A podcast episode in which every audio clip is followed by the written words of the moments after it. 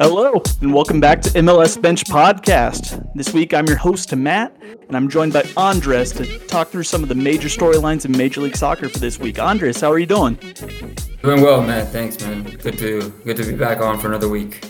Absolutely, and a lot going on in in the all of the matches truly this week, but we've got a handful of matches and performances that we really want to kind of dig into and kind of prepare us for the upcoming rivalry week.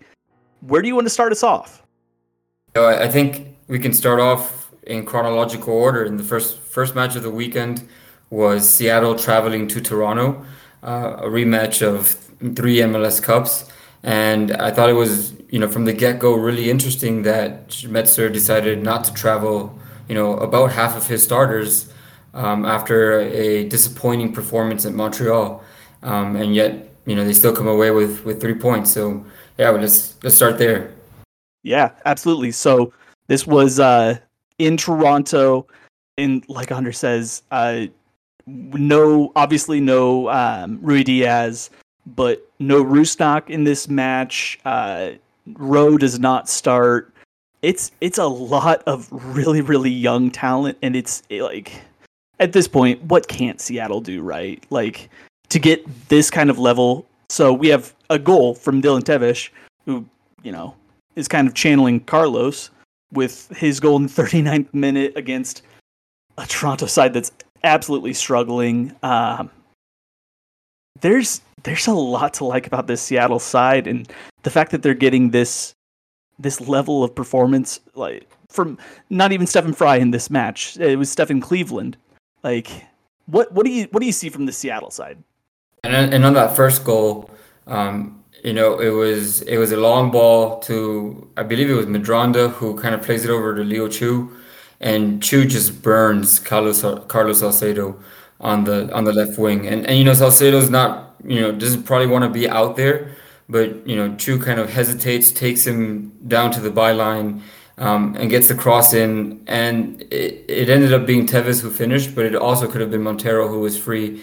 Um, so part of that is you know the talent level that that Seattle brings, even with the reserve guys or with some of the younger guys. But some of that is you know Toronto and and kind of where Toronto's at and how disorganized they can be sometimes at the back. Um, and unfortunately, you know some of the performances from their quote unquote DPS not quite living up to the to the billing right now.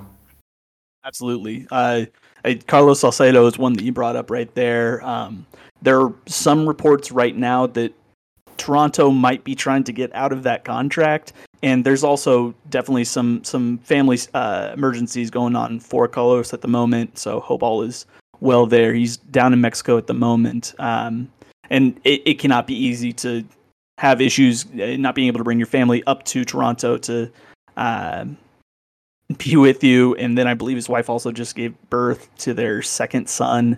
So it's it, it's a rough go of things for Salcedo at the moment. So I hope everything's all right. But it is also true that Toronto is making some major, major moves. So I kind of wanted to, with with this performance in mind, ask you if any of these, I, you think, really solve anything for Toronto.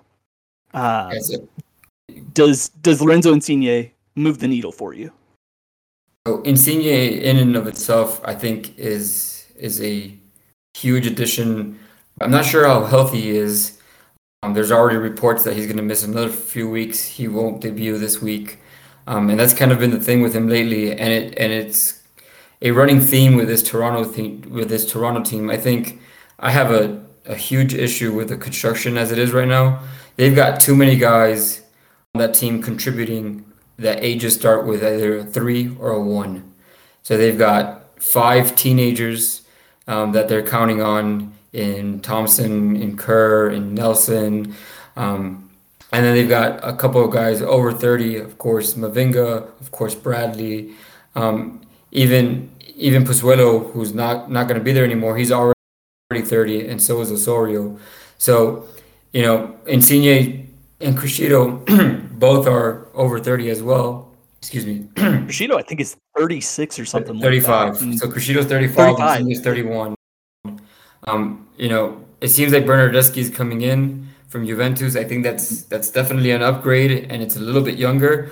Um, but I'm I'm a little bit confused as to why these win now type moves. When if I'm Toronto, I'd be looking at probably some low, you know, early twenties type DPS that you can you can have come in and develop along with all of these pretty talented younger guys and complete this uh, roster teardown that they they started. Um, because I, I don't see you know Insigne or Criscito or even Bernardeschi necessarily coming in and changing you know what this season is, is like for them. How do you see? Absolutely. The the one thing I will say about those moves is and and we're also going to be able to touch on this with Pozuelo leaving for Inter Miami uh, for a whopping 150,000 in allocation money, which seems insane for a guy who was an MLS MVP two years ago. But we'll get into that in a, in a minute. Um, Bob Bradley, as a coach, has always tended to play out of a 4 3 3. And the talent and, and you know, some of the, the system that has been there for a long time does not work in that shape and that's where it just seems like everything is six to eight months late because he comes in at the beginning of this season and he has a true number 10 in Pozuelo who will not do the, the defensive work that a Bradley style midfielder will have to do. Um, you have if you're if you want to play out of a 4-3-3 you have Michael Bradley, who at this point cannot cover the ground for a single pivot in a in a Bob Bradley midfield. Like, Unfortunately, I think that's that's you just hit on uh, pretty much a major point. Michael Bradley, at this point, I'm, he has value for infinite reasons in terms of mentorship, in terms of he, he still is good on the ball, but as a single pivot number six, not gonna not gonna work at this point. Yeah, and you have Oso in there who can cover a little bit of the ground, but again, he he wants to be a late arriving run in and around the box, have that ability to to get forward without being a, a massive liability defensively once that ball is turned over. And I I just do not it's just it's a it's a very very behind the schedule roster build at this point.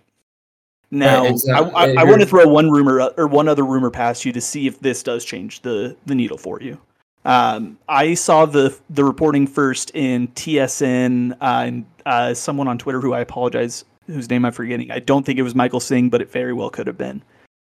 What do you think happens if Mark Anthony Kaye comes from Toronto to this Toronto team, or from Colorado, excuse me, to this Toronto team? I mean, I think it, it definitely it definitely helps. But are you changing? Are you changing shapes? I mean, are you still playing? Because I'm assuming they're going to want to play with Insigne and Bernardeschi as the wingers and Jimenez in the hmm. middle. And I see, yeah, it'd have to be Bradley as a six, with Osorio and Kaye as eight. Yeah, but with with Kaye having a little bit more ability to cover the additional ground, it gives Oso the ability to have a little bit further or be a little bit further up the field, uh, and hopefully Bradley is able to then just uh, play. I think that's as a as a regista and really just try and ping balls out to those wingers, which he does very very well still. Yeah, if if if they were willing to play as in a four two three one, and have Bradley be a more defensive on that, you know, more defensive of the two on that two line. Maybe Kaye as the more offensive uh, on that two line, and then have Osorio, Insigne, and Bernardeschi on the three line with you know a Giménez up top. I think that could that could work pretty well. Um, but if you're if you're intent on playing with a single pivot, that's even with Kaye helping and I think he would solidify the middle. I still think it's not it's not enough, and it's and unfortunately, you know, Mavinga, and Salcedo be, behind Bradley aren't exactly. You know, Mavinga's older now as well, and and we just talked about Salcedo, so you're talking about the six and the two center backs struggling with not a lot of cover in front of them. I I think that's why unless you change the shape, it's going to be difficult to to have success right now. Absolutely, and based on everything that I've I've been reading regarding where Toronto is looking for a potential move uh, outside of Mark Anthony Kaye, they're they're talking about trying to sign Belotti, not you know uh, uh, Bonucci. It's it's just it seems super super top heavy, and it doesn't make sense from a roster build perspective. And again, they have so many guys that they've brought up. You know, Kosi Thompson, Ralph Priso, Jayden Nelson, DeAndre Kerr. I mean, all of these guys are 18, 19. They're getting good minutes. Um, I think you'd want to pair that with some more veteran guys, but allow just kind of you know say, all right, you know, maybe it's not this season, maybe it's not even next season, but have these guys get mentored, brought up, and developed, and bring in DPS, you know, that are 24, 25 that you know by the time they're 26 or 27 now you're pairing them with 21 year olds who have three years in the league. Um, so this 32 and 19 approach i'm not understanding but yeah. I, i'm right there with you. We'll see. Uh, you know i i want it i want it to work because i think it's interesting but I, I don't see how it does right now. Absolutely um, we did touch a little bit on the Pozuelo move uh, to Inter Miami. Uh, just really quickly, what are you, what do you feel like that will look like for Miami? Do you like the move? I mean, I think it's I think it's a good it's a good move. I'm I'd be a little concerned with heat and humidity of Miami and Pozuelo not exactly known for you know huge levels of fitness, uh, especially recently. So I wonder if that kind of wears him down a little bit in terms of playing 90 minutes consistently in, in that climate. But in terms of what Miami wants to do, they don't really press.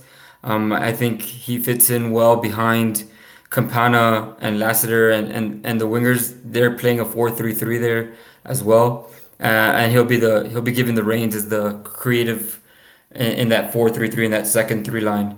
So I think from a from a fit perspective, I think it's good. I, I like I said, I'm concerned climate wise, but for 150k to get a player of that talent that you can have, you know, filtering balls in, into Campana or to Higuaín or to Lassiter, I think that's that's a nice move. It's it's good business. Absolutely.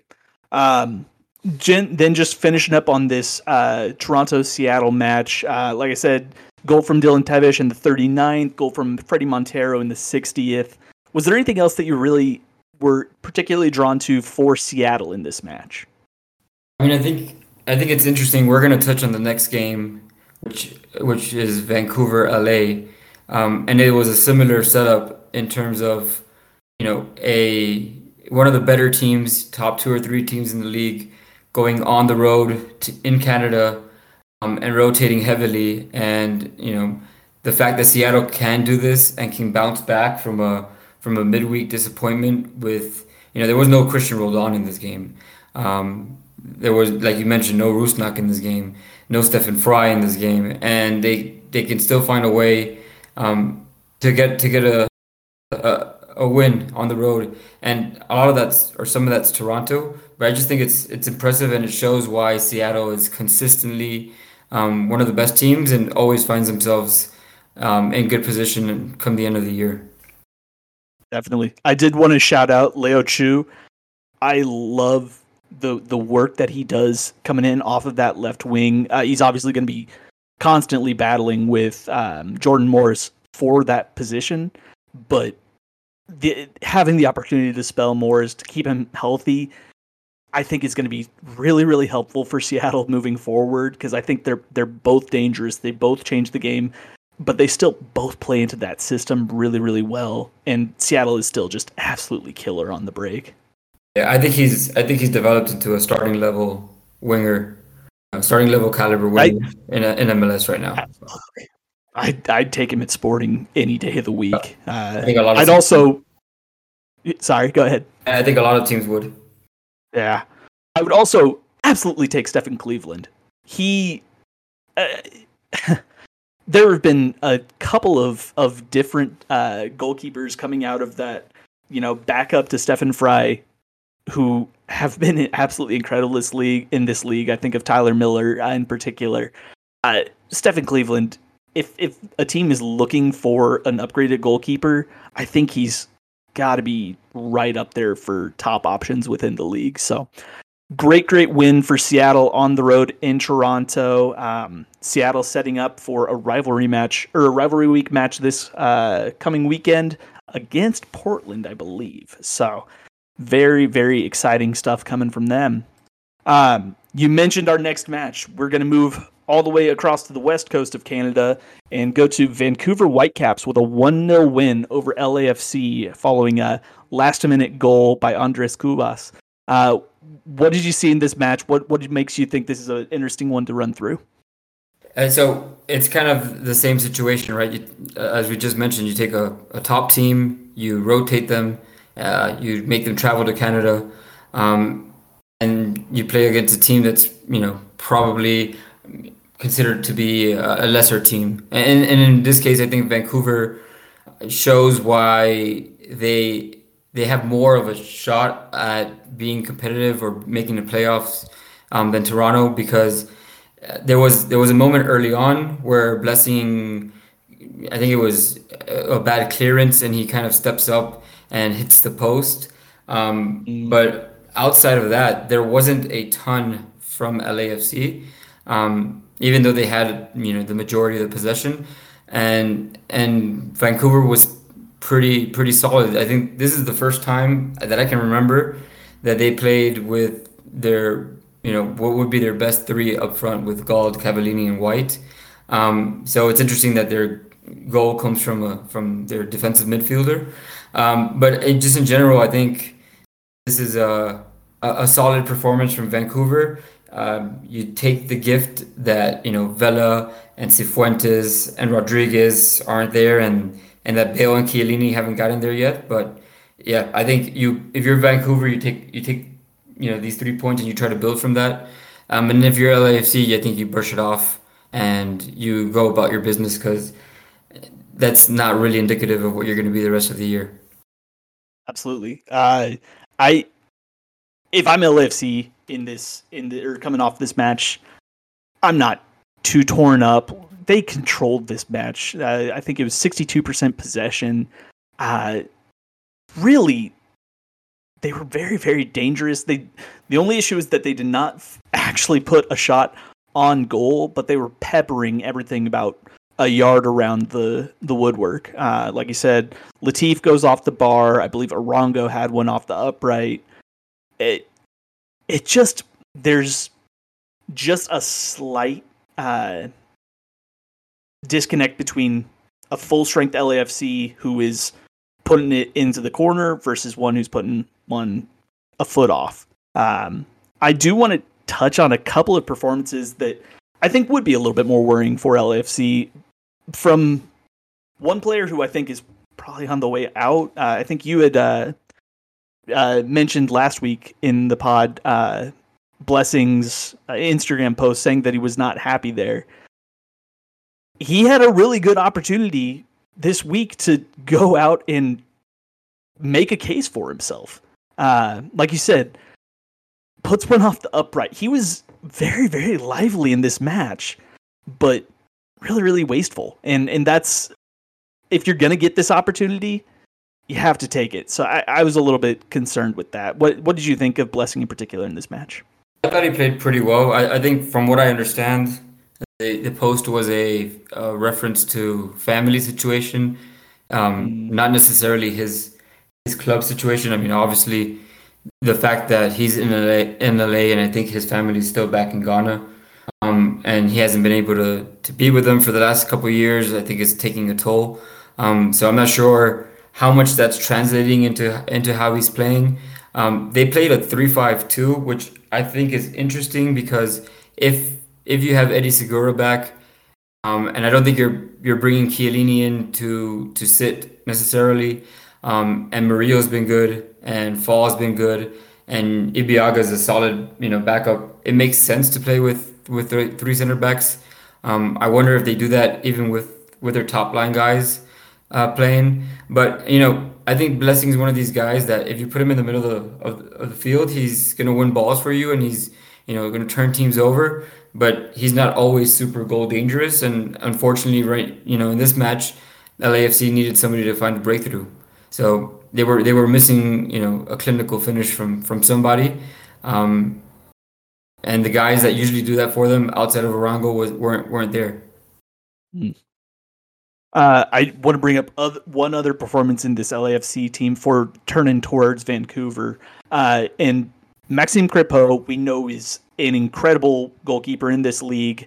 Uh, there were just a couple of instances, uh, both when he was coming out uh, to come and collect a ball, that he just was either getting or not taking the pressure that he got or was just sloppy with his hands and I think that both in both cases they led to a shot on goal. One, um, he was ended up forced into a really acrobatic save. Uh, I there's just a couple of instances. I cannot claim to be a goalkeeping expert. I can't claim to be an expert in anything, but there there were just a couple of, of sloppy seconds that he really needed to tighten up a little bit. I, I hope that we see him really really start to uh, play a little bit better and really, really control his box, especially looking forward to uh, the World Cup for Canada. So I, I, a little bit of worry there, but uh, undoubtedly still one of the top you know ten goalkeepers in the league. And is there anything that you saw from Crépeau? It's been an inter- it's been a position of difficulty for LAFC, you know, the last couple of years. So I think absolutely, you know, Crépeau in in general is is an upgrade. Um, and I wonder, you know, how much you know, being back in, in Canada and maybe maybe weighs on maybe weighs on you a little bit. I'm not sure. I, I, I don't think if it's if it's a habit where you see these um, consistent rebounds, he's been pretty good in general. So you know, like in general, I think LAFC you kind of look at it the way that you would say Seattle looks at Wednesday night and just kind of shrugs it off and, and moves on, um, unless it starts becoming a habit. Absolutely that's something that I'm going to be keeping an eye on uh, for LAFC. I want to go ahead and go back to Toronto or to uh, Vancouver now. Excuse me. Uh, like you said, we finally get to see that Cavallini Gauld White lineup. We uh, are starting to see Andres Cubas in that uh, midfield working with Russell Teibert. I actually really like this lineup. Uh, Javain Brown had an incredible 2021, a little bit a quieter one or 2022 so far, and obviously they're still struggling for health at goalkeeper. But I I'm starting to see why there's some reason for belief, especially in the spine of that team with Ves- uh, Veselinovic, Cubas, Gauld. Uh, what do you see from this Whitecaps team? Do you think that there's hope for them to try and push for one of those last couple playoff spots? I mean, I think so. I, I we saw it last year, and I think they're they have a higher ceiling this year than than they did, they did last. Um, and again, they started really poorly, and they've played really well the, the last few weeks. I think um, they were down near the bottom of the near the bottom of the table. I think they're two points out now. Let me check exactly where we're at. Exactly two points out of of a playoff spot. And like you said, the I think TSN was mentioning on the broadcast that this is probably Sartini's uh, first choice 11. Um, and it also gives him some options off the bench with some guys that, that didn't get to start, like like a Dajome or like a Nwosu. So I think it, it, it also gives him some flexibility. So really, really excited and happy to see that what was a slow start has turned into a, a solid season so far. And I think if um, they can continue kind of this with this momentum, we could see similar to the end of last season where they come kind of out of nowhere and, and jump above the line.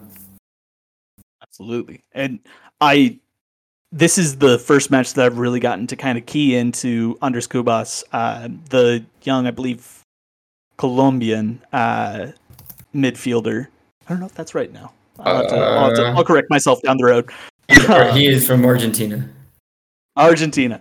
So the young Argentinian midfielder, uh, who I think is actually 26. So, eh, lots of things. Um, I really, really like the friction that he's able to create through midfield. There were still a couple of instances where, you know, uh, LAFC was able to find some space, maybe about 30 yards, 40 yards out from the Vancouver goal to pick their heads up. But I think that he brings a ton of energy to that midfield. Uh, he ends up getting this 89th minute uh, winning or winner uh, off of admittedly a really poor clearance from Ilie directly into his chest, but slots it home from about 20 yards out.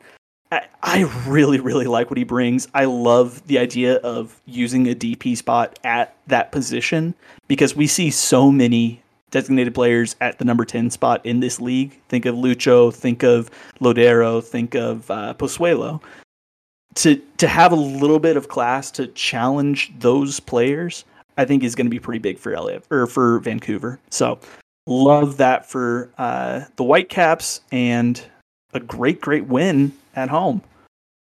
Um, let's just close out the the Canadian teams that we wanted to talk about this week. Uh, Montreal goes over to LA to play the Galaxy, and they do not have a great night. Uh, 4 0 win for the Galaxy at home. Um, we see a goal from Chicharito. We see a penalty from Joveljic. Uh, and we see a brace from Raveloson. What did you think of this match? Did you were there any uh, players who really stood out to you in this in this tie? I mean, Araujo had had a quintessential, you know, the best of what Araujo can do, getting up the wing and bringing in those low crosses. Um, you know, Raveloson was excellent. Uh, off the bench, really good. Um, and I think we'll get into their shape here, but I, th- I think that's really an interesting change um, with the two strikers up top. Uh, you know, they've had trouble getting any any production out of the wingers, and Chicharito and Joveljic have both been productive. They just haven't found a way to keep them on the field together or get them on the field together. So this is a really interesting tactical move from from Vanney. I I'm so happy that they finally did this. I was running back through uh, the previous lineups in in preparing for the pod today. They've had a couple of two striker setups in the last about five weeks, but never Chicharito and Joveljic together. And I I get it because they seem like they should be too similar in the way that they are just constantly around the box and, and trying to pick up that last ball they work so well off of each other. It's it's actually really really fun to watch, and it's a nightmare to defend against.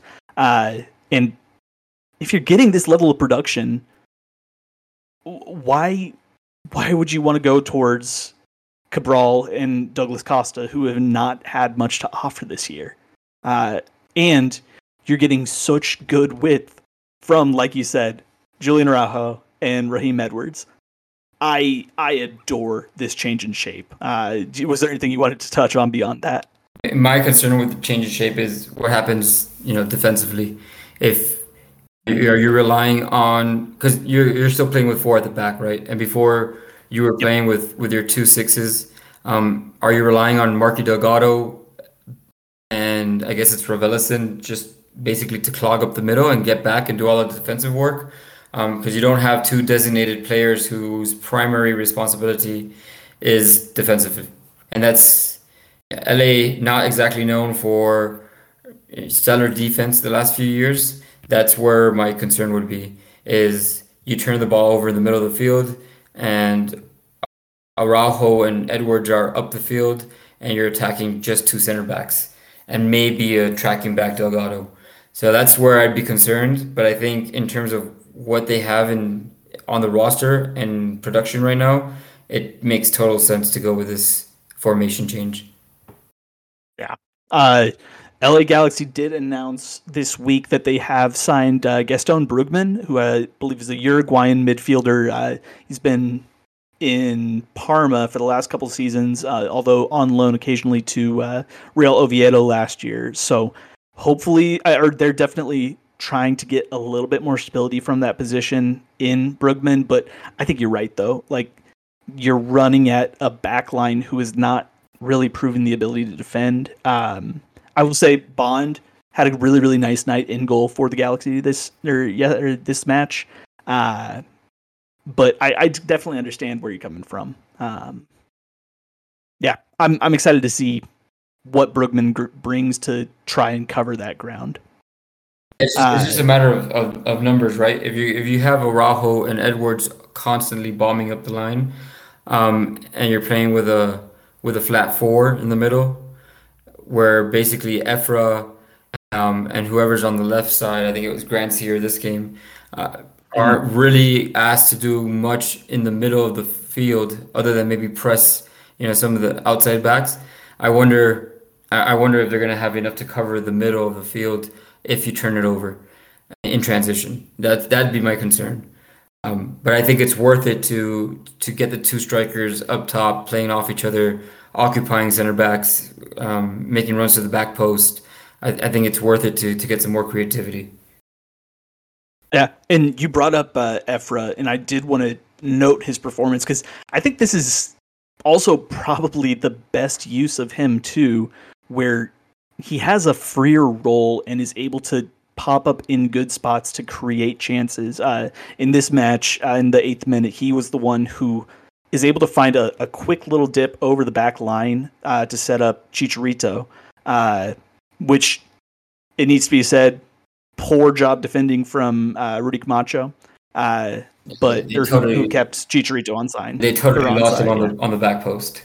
Mm-hmm. He, he, Which, admittedly, is what Chicharito does. Like he's so good at finding that blind spot, but and you could you could see it the entire time where he was basically just staring down Camacho to make sure that he was staying on side too. But he was just behind Waterman, and it it just it was a really really nice goal created by Efra finding some space after switching sides. Uh, so really really like that from Efra, and I'm I, hope that they continue in this shape. Truly, uh, I think that you're right to say that they need to get some organization between the the fullbacks to say you know I stay, you go, you stay, I go.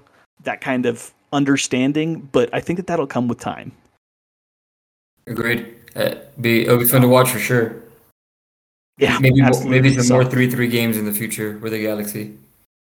Yeah. Um. Did, was there anything in particular that you wanted to, or that you took away from Montreal on this match? I I personally I'll say outside of you do have a pretty strong back line that you started, but I don't know. I, I, I still hope that Kamal Miller comes back stronger. Uh, you don't start Toye, you don't start uh, Miljevic, you don't start obviously Djordje. Uh, I don't feel like there's a ton to take away from this match. Oh, um, that's fine. I, I I don't think there's a ton to take away from this match in particular. I I do look at the standings though, and look at the top of the East, and Montreal, unfortunately, is the team that right now kind of stands out as the team that is probably not necessarily where where you would think or where you think they'd belong, because mm-hmm. um, I don't I don't see them as a top three or four team, and I think they're I think Nancy's a good coach, and I think they're you know probably a playoff contending type team type team, but without Mihal- without Djordje Mihailovic, it's really a struggle for them. Um, even with Quioto and, and, and Kei and this is this is in 2000 you know 14 15 Kei. So it's not this match but it is my feeling overall that I'm not confident in Montreal keeping that position or that sort of position in the standings. We will have to keep an eye on that. I'm I'm if they can stay this competitive towards the top of the East I would be pulling for Nancy to be coach of the year. Truly, I think that he's been very, very important in this rebuild in Montreal. So, I that's where I'm I really excited to see what what shakes out for Montreal because you're right they're they're outperforming expectations quite a bit. So we'll see if they're able to continue uh, that track. Um, we do have two other matches that we want to talk about though, and We'll head now to the Big Apple. We'll go to Yankee Stadium to see NYCFC 2 versus Atlanta 2. Uh, there obviously four goals in this match, a lot to take away. Uh, it seemed like there could have been even more than that for New York in the first half, though. What what did you think of this match? I thought this was probably the most uh, entertaining match of the weekend or of the of the yeah. match week. Um, really, just kind of fun to watch. You had a front four for Atlanta that I think might have been the first. If it wasn't the first, they haven't played much together. Of Josef, Thiago Almada, Araujo, and Moreno against the top four, front four for New York of Taty, Maxi, Santi Rodriguez, and Talles Magno. And you know, I'd I'd watch a four on four game of those of those guys going at it. So, oh my gosh. It, it's one of those games that you you, you expect to see some really some really good balls and and I thought both teams played really well. Um, and Atlanta, I think, will be very happy um, to get a point out of it, considering you know who NYCFC is and that they're on the road and that they've Atlanta's kind of struggled recently. And this might be one of those performances that they can build on a little bit. Absolutely. Running through the, the goals in this match, we have uh, a brace from Taty. Uh, first one in the 37th minute from a absolutely gorgeous pass from Talles Magno, who had come back to pick up the ball around midfield. Um, he's able to. Uh, Taty makes an incredible run, splitting right between uh, Campbell and uh, Franco, and just removes Franco from the play entirely. And at that point, he's already behind Campbell. Get, is able to create that space between Campbell and Rios Novo and slot it home really, really well from a tight angle. Uh, you would expect more from from Alan Franco in this moment, though, don't you? Don't you think? I don't know, man. That's th- this goal. I think is one of those. You know, it doesn't look spectacular, but everything needed to be just perfect for it to happen. I mean, from the time that the ball is won in midfield and Magno picks it up, you know, he waves Maxi off. Um, and the ball, if it's weighted a little bit less, it gets cleared out. If it's weighted a little bit more, uh, Rios Novo comes out and gets it. So the ball has to be perfectly weighted. The run has to be perfectly timed because Taty was about a millimeter onside. So I, I, I sometimes you have to tip your cap and say, all right, that's you know that's two really quality players putting in a really quality play. And all coming from, I believe, uh, Alfredo Morales turning over the ball in midfield to just just a gorgeous, gorgeous sequence of events to set up this goal. Uh, we uh, the next goal in this match was my goal for just this is beautiful. Uh, this is Thiago Almada serving a ball in for uh, Josef Martinez, who's running in behind, and Van Persie esque diving header to put it past Johnson. This this is where we're saying we're finally getting to see a full strength Atlanta front four and them starting to click is terrifying for future seasons. Uh, I, I think there's Atlanta is too hurt this season to make a great run, but gosh, if they can combine like that, they're terrifying. Uh, did you see anything in particular on this goal? And just like you mentioned, I mean, it takes a ridiculous amount of talent to first put the ball where where it's put by Almada, and second to, to find that angle from Josef where it kind of loops around to the you know wow. back post of where or where Johnson's diving. Um, you know, he almost doesn't even get a. I don't think he gets a good look at the the goal when he hits it.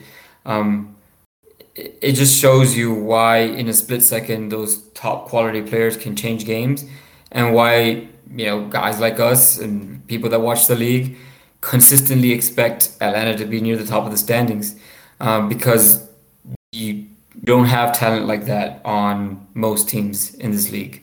That's really you know top level. It's a reason why they paid the money that they paid for for guys like that, and uh, you know unfortunately it hasn't quite worked out throughout the season, whether through through injuries taking away chances to to build chemistry or you know the midfield and back which has been so hurt this year. Uh, you know, giving away goals when when the front group is is clicking. So hopefully we get to see more of that the second half. Absolutely. Uh, then it literally two minutes later, Taty Uh, I believe at this point it was a ball that was uh, basically served over the top. Atlanta is not able to collect this. They're already facing their own goal, uh, and Taty's able to put it away through a scrambling Atlanta defense. And at this point, it's two one. You really are expecting New York City to be able to put this away. Um, there, I don't know if there was too much to take away from this goal in particular. Did you think anything? It's one of those classic, you know, score a goal, get an emotional high, and lose focus, and before you know it, you're scrambling to clear your ball, and you're scrambling against you know one of the best strikers and one of the best wingers in the in the league. So that's you know, it can happen quick, just like it happened the other way. Mm-hmm. Luckily for Atlanta, though, Dom Dwyer, uh, really turning back the clock for previous MLS seasons, uh, picks up a ball, maybe a, you know, 16 yards out from goal, slots it away to salvage a point. Uh, it's this. it's one of those things where I'm always kind of forgetting that Dom Dwyer is still in this league, and then he po- uh, pops up in these massive moments to put away a, uh, a needed goal. I, great for Atlanta to get this result on the road. Um, again, I don't think there's a ton to take away from the goal itself, but from the performances, what did what did you feel from New York City in this match? Um, it was it was okay. I thought they played pretty well, um, but so did Atlanta, and I thought Atlanta deserved the point. I, I thought they were pushing um, the whole you know last 30 minutes really you know forward and trying to trying to find that equalizer um, so I think in the end the result was probably just and deserved. NYCFC of course will be disappointed especially coming off a 4-4 draw where they were up 4-3 now another another you know draw where they're up late. And since Cushing's come in um, no wins yet. So I think if if this game was you know taken in its on its own, it's I thought they you know NYC played pretty well and maybe got you know gave as good as they got. But considering where they've been the last four or five games, again, um, you start feeling the pressure of getting that first win under the first under your new coach. Um, maybe you know you get one and then the floodgates open. But right now they're they're waiting around and they went from a comfortable position first in the East to I believe they're now third, um, or, or, tied for third. I'm not sure exactly. Um, fourth, tied. So, oh, so tied for third, just behind Montreal. So yep. on points per game, they're they're ahead of both Montreal and Philadelphia, but on outright points, um, yeah, they're tied for third. So regardless, they they've come down from where they were a couple weeks ago, and even though I thought they played pretty well, they, they kind of need to shore up a little bit and see these games out. Obviously, there's also still the the looming factor of at some point somebody's going to match that that asking price for Taty, and it could really open things up for for New York to to have some major issues. I, I still think Héber can hopefully step up. Uh, he was incredible when he first came into this league and was actually keeping Taty on the bench or pushed out to the wing. But if they don't start clicking soon, they're going to have dropped too many points and they're going to be looking more towards a, a, fourth place finish than a first. And I think that we would expect a little bit more uh, from this team. Uh, and I will say, I still truly think that they should have won this match if they could just put a couple of clear uh, of goals away in the first half. Um, there were a pair of clearances off the line. Uh, they had, I think, two shots off the post, uh, and Maxi had a, a, beautiful, perfect, perfect chip over the uh, goalkeeper from about 35 yards or something like that. That just did not quite dip enough. I I think that they have so many opportunities that they need to start finishing those because they're creating chances. They just need that last instance to click. And and you're right. You know, at that point, the floodgates open if they can get that first win under Cushing.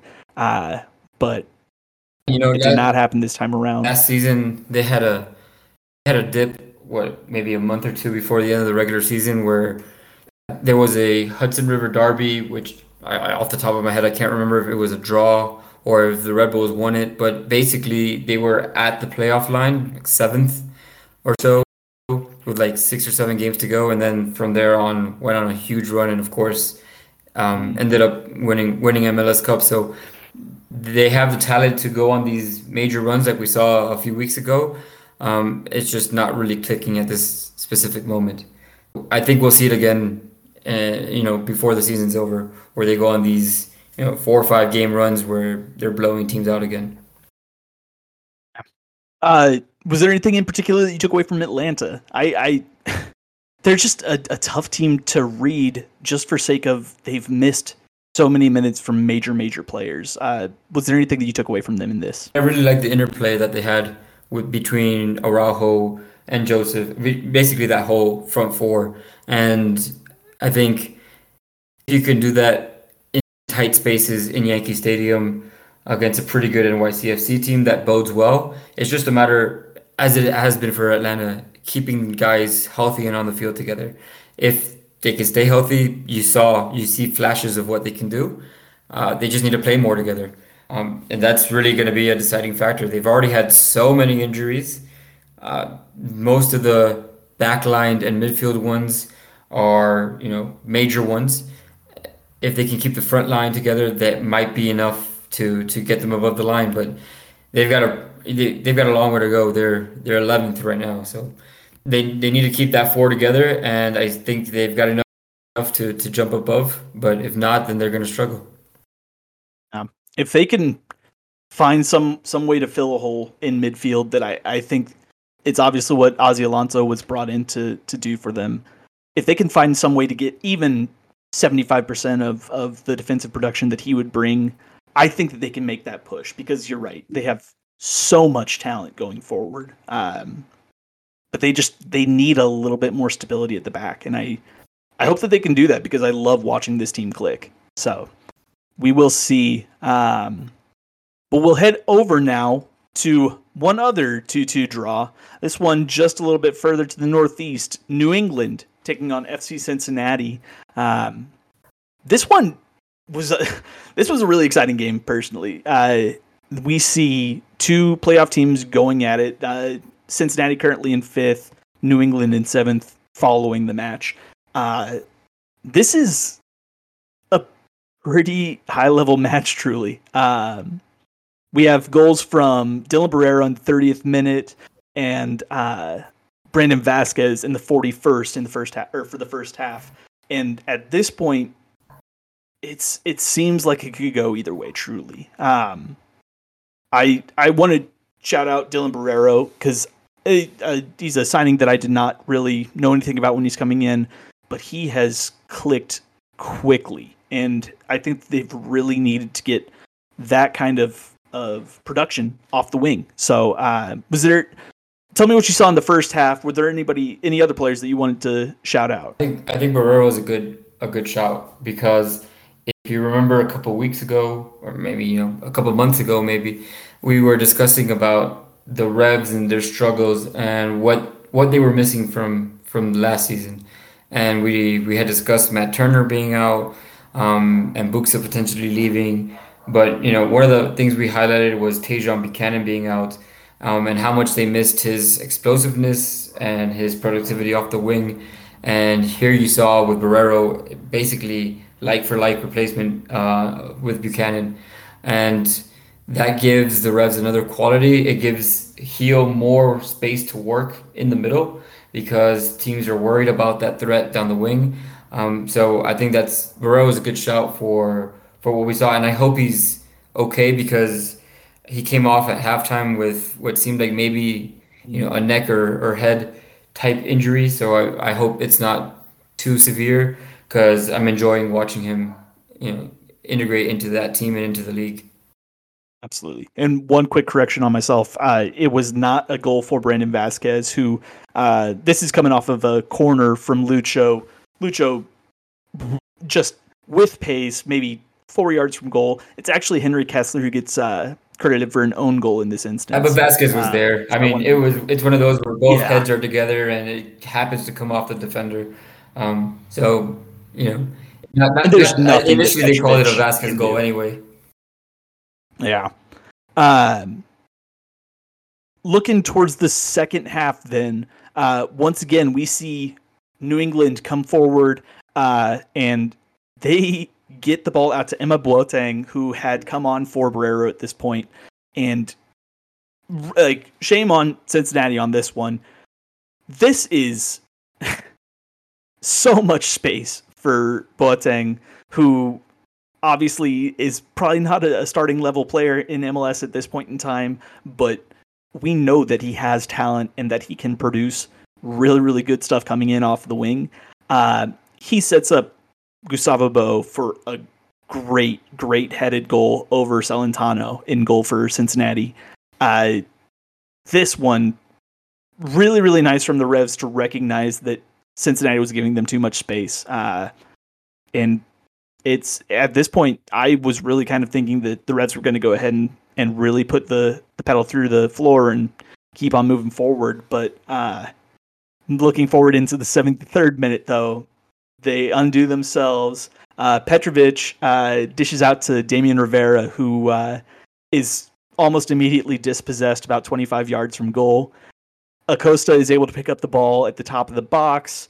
He holds on just long enough for Brenner to pass on his left, who then quickly tucks the ball away past Petrovic. Uh, this one, er, we're now at 2 2. It's really, really fun soccer to watch, truly. And I think this one, this second half is where I started to see that front three of Brenner, Acosta, Vazquez click so well, and it's it's fun to watch. Yeah, and I said it a couple weeks ago about a draw that Cincinnati had at Philadelphia, um, one one. Then you know they beat Orlando at home, draw New York City, and then now go to New England and and draw two two on the road. Those are you know four of the better teams in the East, or you know I'm not sure about Orlando right now, but in general, you know you you're thinking those are playoff teams and they're getting results and wins. Um, and this this game they did it without Nwobodo, who's their DP six, um, who we've given a lot of credit for solidifying them. So definitely not, you know, 2021, 2020 FC Cincinnati, much better and producing really fun soccer.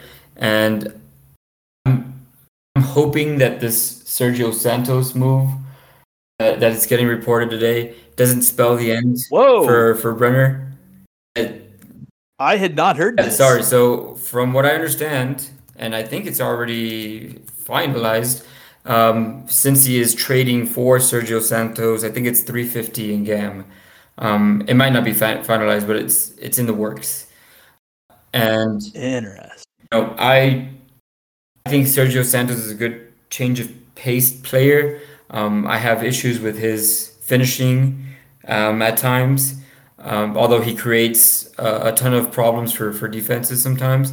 But I just hope it's not the end of Brenner already, uh, because he's just starting to come around, and I really want to see how that how that front three works out for for the rest of the season. So. I think I, I'm hoping that Albright and Noonan are bringing in a guy that they know from Philly to you know come off the bench and, and you know spell some time for for Vazquez and for Brenner, and not necessarily because they're already thinking about um, selling Brenner at this point. Wow. I, I'm kind of in shock. That's I, I'm right there with you. I really hope that Brenner is able to stay with this team for a little bit because I really like that front three when they're playing in that uh, three four one two. Uh, I wow, I'm kind of all over the place now. yeah, The, it, it, Sergio Santos, I actually think, looking to another player in this match, I I find him really really similar to Gustavo Bou in the way that they're both like internal wingers who kind of are have been forced to play a little bit closer to goal. I I am really interested in that move and how that works with Vazquez because I think of the Przybylko uh, Santos um, matchup, and I feel like that's a pretty good analog. Uh, right, but then are you are you sitting to a Vazquez Santos? Yeah, and that's where and that's where I'm you know hoping that that's not the case. I I, I want to see maybe you know Cincinnati might be thinking, all right, we paid a bunch of money up front for Brenner.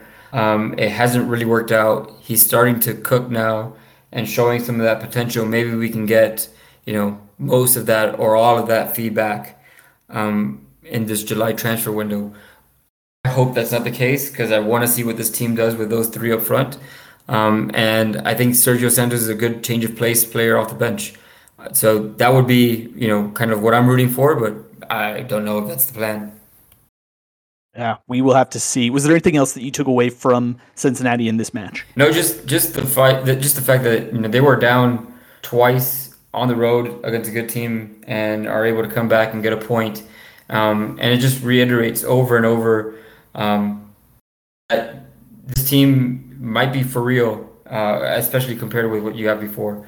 So I now what on like week four or five of my newfound love affair with FC Cincinnati, uh, which I was not on that train before. So well on them. I think they've done a really good job. Um, and I know you've got to head out before too long. Uh, so I wanted to see was there anything else that you took away from the Revs in this match? I think you know we mentioned uh, you know Turner being gone. I think Petrovic has shown he's probably a good replacement. We mentioned Buchanan being gone. I think um, you know we see Borrero as a, probably a good re- re- replacement. Now Buksa is gone. Now they filled in you know with Giacomo Vrioni. Seems like he's coming in for that role. So a lot of the big concerns that we had about the Revs maybe a month and a half ago uh, seem to be getting um, addressed. Just you know sloppy. Uh, some of the regression to the main stuff I think last year, mm. do you lose the ball, you know, 25 yards out? Probably not, because things, you know, when things are going your way, um, you know, that ball kind of bounces off in the other direction and is not really getting the same luck. But you're 10 unbeaten, uh, you're above the playoff line, and you have reinforcements. So I think we're seeing that the Revs are probably a top four team in the East again by the time of the end of the season. Yeah, I'm I'm really excited to see what they have in Vrioni, uh, who's coming in from Juventus. Um, so uh, a lot of Italy to uh, MLS connections being made, although Vrioni himself is Albanian. Uh, but I'm really interested to see. We're finally getting that opportunity to have those roles filled. Like you said, Turner for Petrovic now, uh, Borrero for Buchanan, who they really have suffered from not having that kind of production. They had Lletget, uh, who was in this match, but again has not really found that final pass uh, this season quite yet. Um, I was uh, listening to Tom Bo- uh, Bogert's podcast uh, today, though. Apparently, there is some interest around DeJuan Jones, and I'm a little bit concerned because they get some really, really good defense out of him. They get some really, really uh, good production. So if they lose uh, DeJuan Jones, I'm I'm concerned. Yeah, come to think, I don't even know who the backup left back is for New England. Now that you mention it, how solid he's yeah, he, how how much he's been in the team and how solid he's been. So, um, uh, that's that's a good a good point. I wouldn't even know where to start with that. To be honest. But I think that those are the matchups that we really wanted to dig into to prepare us for the upcoming uh, rivalry week. Uh, we will have obviously some really big matches coming up um, in the, uh, uh El Tráfico, which is tomorrow on Friday. We'll have the Cascadia Cup between Seattle and Portland. We'll see uh, NYCFC go back to New England for a, a playoff replay a lot of massive matches coming up in Major League Soccer. We're also going to start seeing some of these big signings that um, had come into the league start to get or be available for play. Uh, I think Bale is still out of the country, last I had seen reported, but we will have Chiellini available for El Tráfico tomorrow. Uh, a lot to like, a lot r- more coming in Major League Soccer. Andres, any last words? Oh, I'm good, man. Appreciate it. Thanks for having me on. Awesome. Thank you. Uh, I think with that, we'll say enjoy life, enjoy the beautiful game, and we'll see you next time.